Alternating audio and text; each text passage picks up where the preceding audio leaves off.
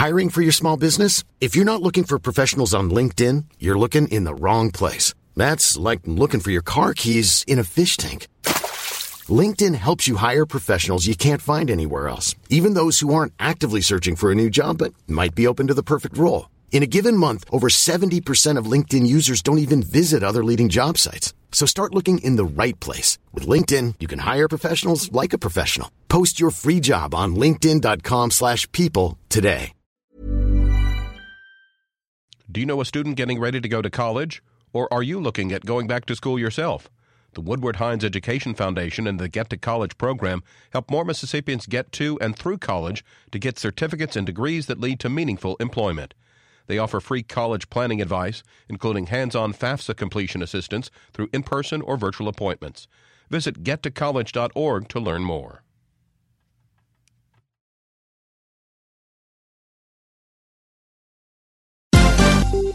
This is MPB News. Hi, this is Karen Brown. Thanks for checking out the Mississippi Edition podcast.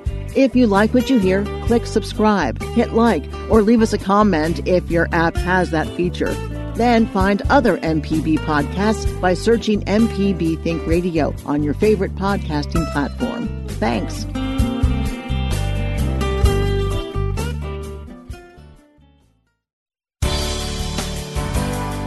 Good morning. It's 8:30 on Tuesday, February 2nd. I'm Karen Brown and this is Mississippi Edition on MPB Think Radio. On today's show, we need people to get vaccinated. We need our people to live through this virus. Faith leaders from Mississippi's black communities come together in a mass vaccination event to promote hope and healing. Communities of color have been disproportionately affected by the COVID 19 pandemic. We'll look at how pre existing gaps in healthcare access across the region are also impacting the vaccine rollout. Plus, lawmakers explore different ways to improve Mississippi's state parks. This is Mississippi Edition on MPB Think Radio. African American ministers from across Mississippi are uniting to encourage their congregations to get the coronavirus vaccine. About 20 faith leaders came to New Hope Baptist Church, Church in Jackson yesterday to get vaccinations and build community trust and confidence in the vaccine. The event was sponsored by the Mississippi Health Department and the State Medical Association. Executive Director Dr. Claude Brunson tells our Desare Frazier, while African Americans make up 38% percent of the state's population, only 19% have received the coronavirus vaccine. Probably right now, the major reason for that is just lack of access to the vaccine. But we do know that there is hesitancy in the African American community to take the vaccine for a number of reasons. We also know that um, the black church has always been important in the African American community and that that has been the place historically that uh, African Americans have gone for, for solace, for refuge, uh, and to seek out advice from their health, from their faith leaders that they could trust. Why is there hesitancy in the African American community? Aren't there people in all races that may be reluctant to take the vaccine? Well, that, there there is that case, and a lot of lot of it across the population uh, has been to do with the speed at which this vaccine was developed. But even though this vaccine was designed in a relatively short period of time, the processing and the technology that was used to design it was safe um, process. It was a uh, more improved process than we've been able to use in making vaccines in the past. But it has also been trials and clinical trials in more Americans than usually um, we see in, in, vaccine trials in our country. So from that aspect, um, the vaccine has been tested in the American population um, um at a fairly significant and substantial level.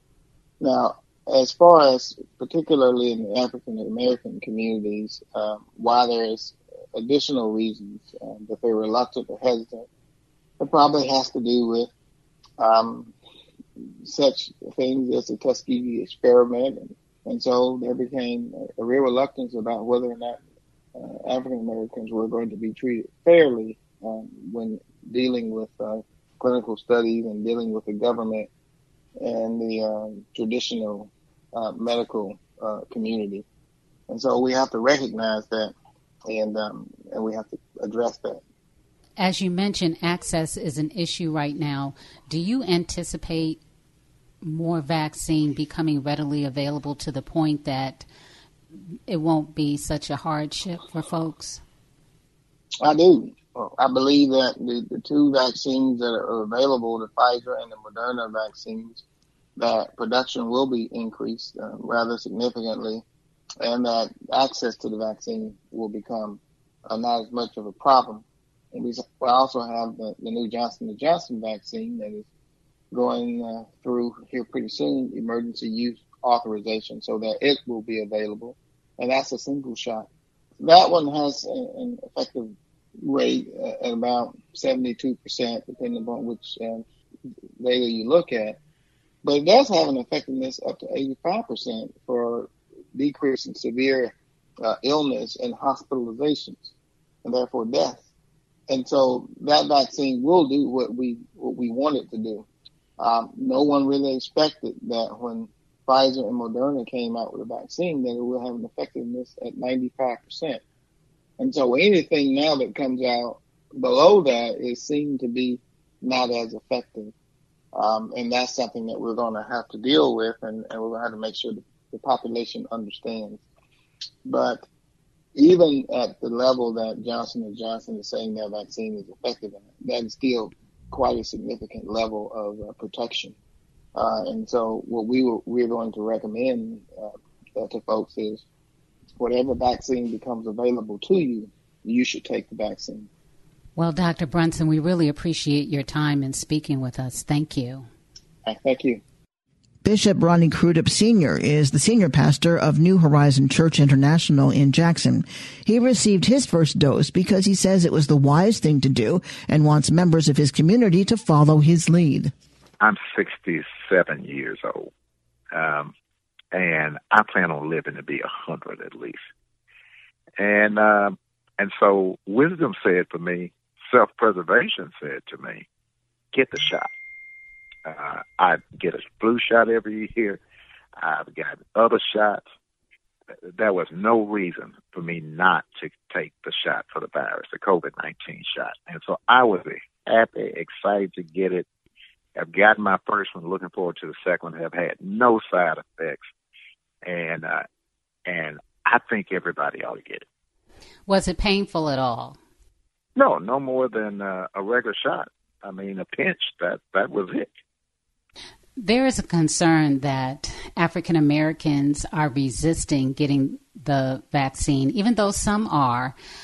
What would you say to folks to encourage them? Well, first, I want you to know I've heard every reason from people, particularly in the African American reason why you shouldn't get the shot. I mean, from things that make no sense at all to maybe some things that, that may have some similitude of, of, of a decent reason. But I'm encouraging everybody I know, certainly in our church and the community I influence, and everybody else, especially African Americans, get the shot. Um, in our community where people are dying disproportionately more than anyone else, get the shot and um, and all of these things that people say, you know, I've heard everything from you know this is a way the mark of the beast to you know that they're going to put something in you and start following you. I'm telling people all that stuff is idiotic. Get the shot. That sounds like conspiracy theories. Our people are susceptible. We hear on the national level of people who are susceptible to all these things. People in the African American community too are susceptible and you always come up with all of these things but but to me those are things that are in place to kill our people uh, we need people to get vaccinated. We need our people to live through this virus. And so to everybody out there and i thank you for the opportunity please go take the vaccination. Unless you've got medical reason from your doctor why you should not do this or some kind of precondition you need to go take the shot. Have you had an unusual number of people in your congregation pass away from COVID 19? We have had people in our congregation to pass away from COVID 19.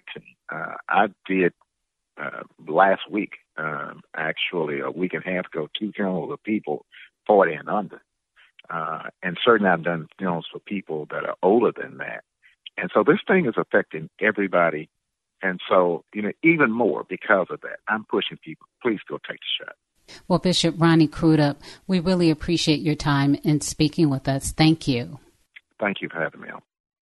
Coming up, communities of color have been disproportionately affected by the COVID-19 pandemic. We'll look at how pre-existing gaps in healthcare access across the region are also impacting the vaccine rollout. This is Mississippi Edition on MPB Think Radio. Hello, I'm Dr. Nancy Lottridge Anderson, president of New Perspectives, a fee only financial advising firm and co host of Money Talks. For over 10 years, Money Talks has been answering your personal financial questions and sharing knowledge about money management.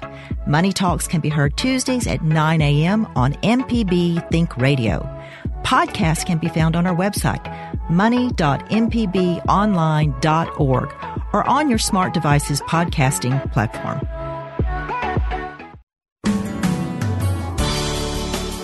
This is Mississippi Edition. I'm Karen Brown. Communities of color have been disproportionately affected by the COVID 19 pandemic.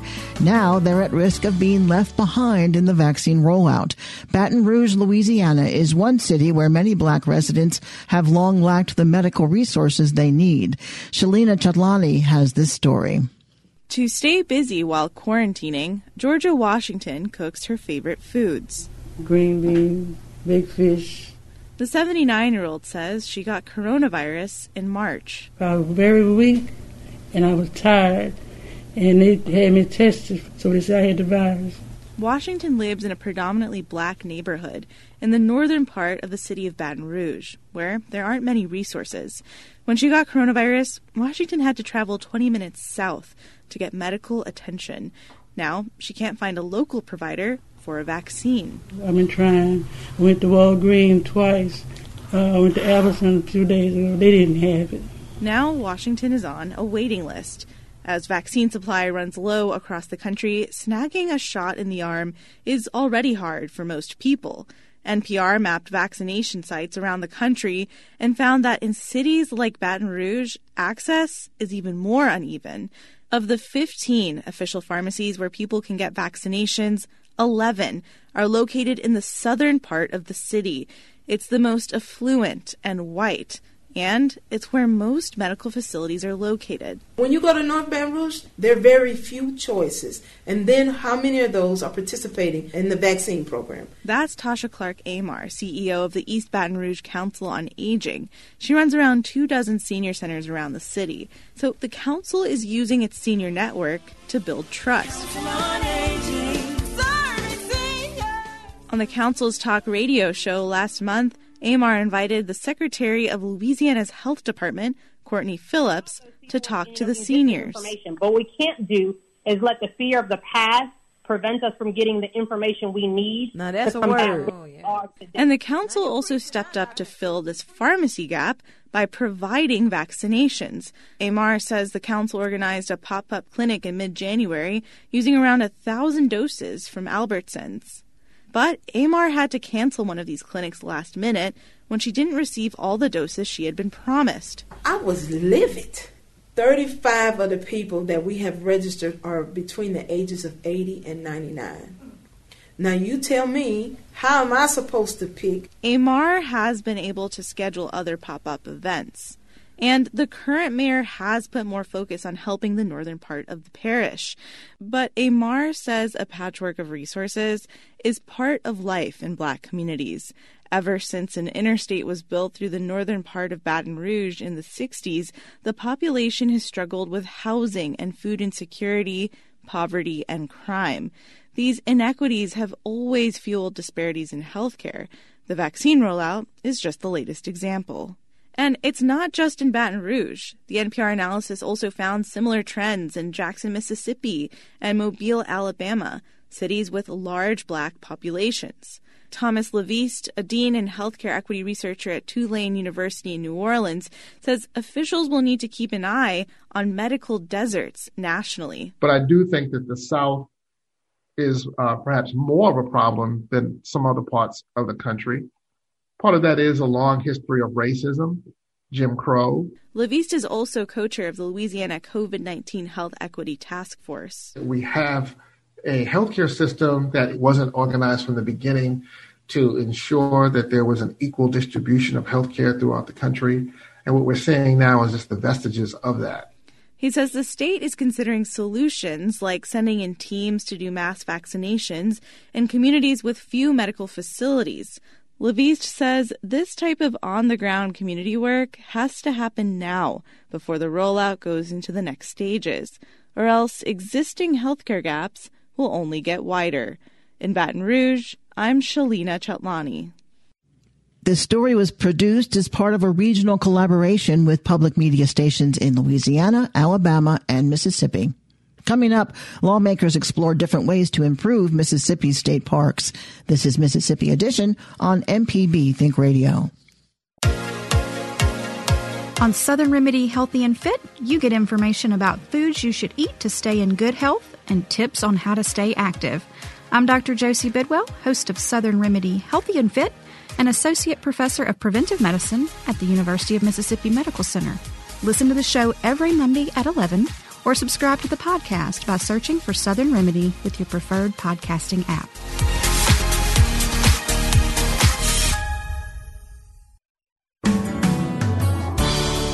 This is Mississippi Edition on MPB Think Radio. I'm Karen Brown. State lawmakers in both chambers are introducing measures to improve Mississippi's state parks. In the Senate, a bill filed by Republican Neil Whaley would privatize operation of some of the state's 25 parks while giving others over to municipal control. It's an approach that has the support of Lieutenant Governor Delbert Hosemann.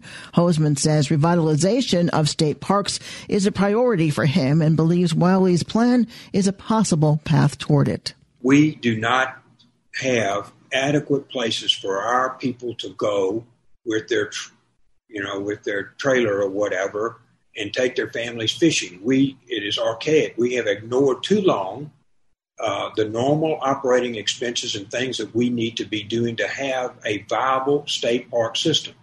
And there are a couple of them that are up to speed, but many of the others need a lot of work. So one of the one of the options is uh, do we do we pay for it ourselves? Do we have someone else come in and run it?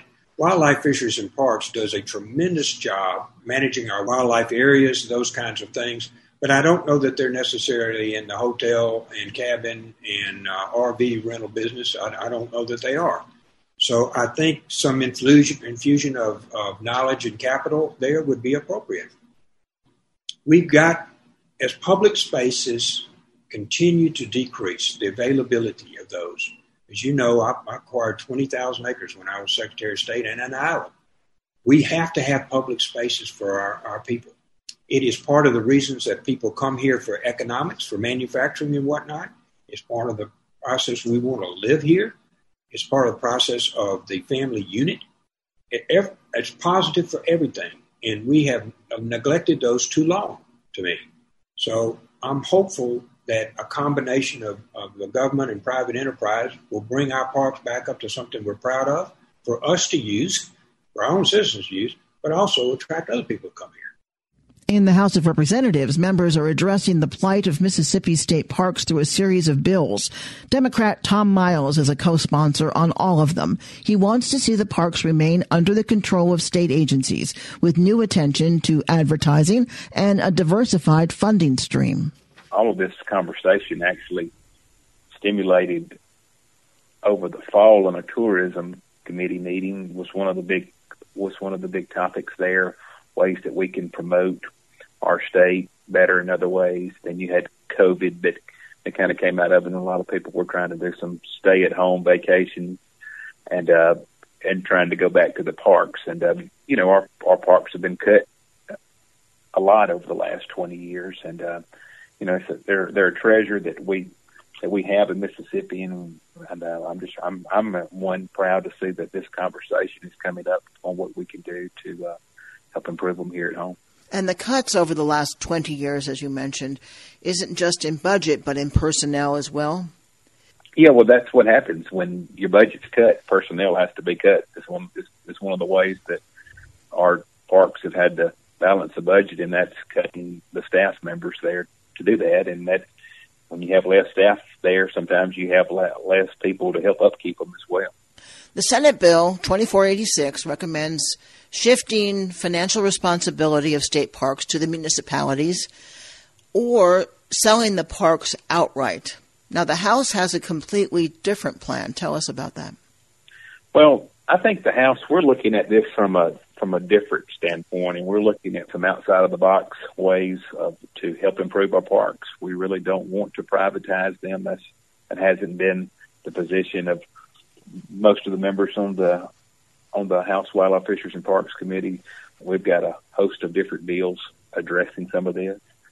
One is that we're looking at a bill that would take a portion of the lottery proceeds to to help to give a funding stream for our parks that we haven't had in the past. Just a just a small portion, I think, to begin with, is like right around three million dollars a year, just to to give them for maintenance and upkeep. We're looking at another bill that would take the sales tax that our, our state parks collect and divert the, the sales tax money back to the state parks for upkeeps, for repair and maintenance and other things as well. We've also got a bill where there's establishing a, the Mississippi Outdoor Stewardship Trust Fund, which is an which will be a nonprofit where we take a portion of the money that's collected from um, from different things that we sell that are outdoor related, and that would give us a chance to um, to match money for parks and other other things across the state that are wildlife, fisheries, and parks related and help us draw down federal money for that. That could go back into upgrading some of our parks and adding other amenities that they may be lacking. And one thing is that I think our state parks have missed over the years is they've been out of sight and out of mind. We haven't had a budget that actually advertises our state parks here at home or in other states.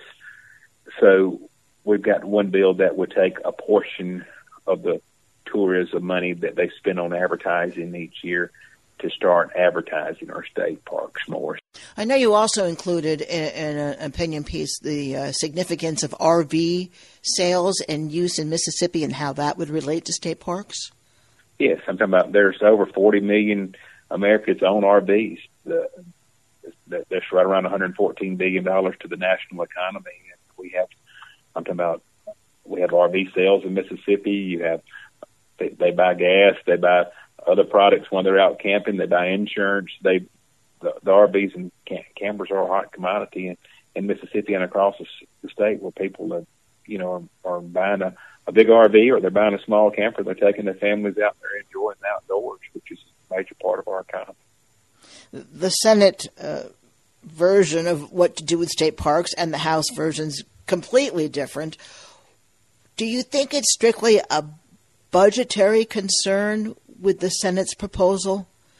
I'm not sure. I just think that they've got a different way of looking at it than we do. Maybe uh, we we feel like I think in the House that our position is that we want to keep our state parks. We don't want to sell them off to private companies. The state parks were designed where any man or woman could take their family out to camp, to fish, uh, to enjoy outdoor activities, and not cost them an arm and leg.